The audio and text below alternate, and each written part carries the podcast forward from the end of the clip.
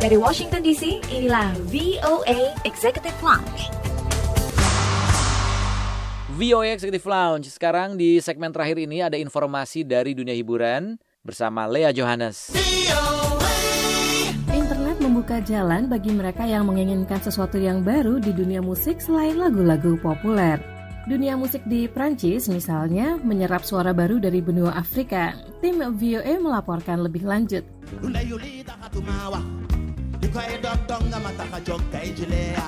Majnun adalah seorang penulis sekaligus pencipta lagu dari Senegal yang kini tinggal di Orleans, Prancis. Musiknya yang eklektik merupakan gabungan aliran hip-hop, jazz, dan reggae.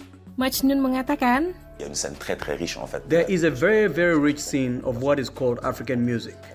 When you go to the continent, you realize it. Musik Afrika itu sangat kaya. Ketika Anda mengunjungi benua Afrika, Anda akan merasakannya. Musik dari Afrika Selatan dan Senegal mendapat banyak pengaruh yang berbeda. Ada musik elektronik, ada juga musik modern. Apakah warga Afrika memiliki hak untuk menggunakan musik modern lebih banyak? Atau mereka harus selalu mengandalkan alat musik tradisional Afrika, kora? Dalam bahasa Arab, Majnun berarti orang gila. Ia memilih untuk menggunakan nama Majnun karena ingin memberi dirinya kebebasan yang lebih untuk berekspresi. Lirik lagunya menggambarkan pengalaman hidupnya. Majnun menambahkan, It is about restoring a little light. Lirik itu tentang memulihkan cahaya benua Afrika dan warganya, terutama warga berkulit hitam, agar mereka memberikan sesuatu yang berarti. Jadi, ini tentang tekad diri terkait kemajuan ekonomi, politik, budaya, dan kejiwaan. popularitas Majnun yang melesat di antara penggemar musik barat tidak mengherankan.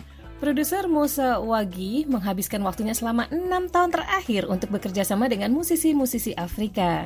Ia kini memiliki sekitar 20 kantor di negara-negara Afrika yang berbahasa Prancis. Devient euh, I have the impression that it's becoming the new pop. Even if we don't understand the words, the rhythm takes us, and we love African music. And that's why it's taking the world right now.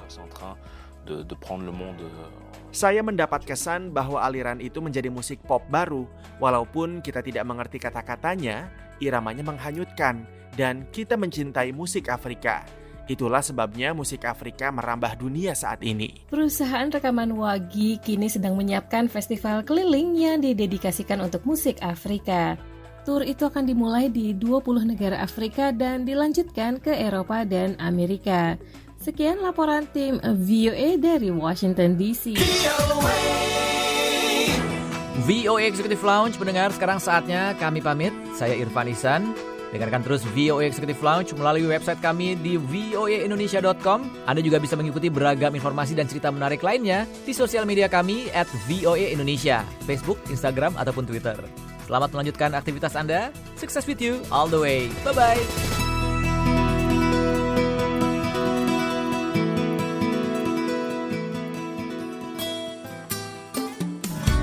The voice of America.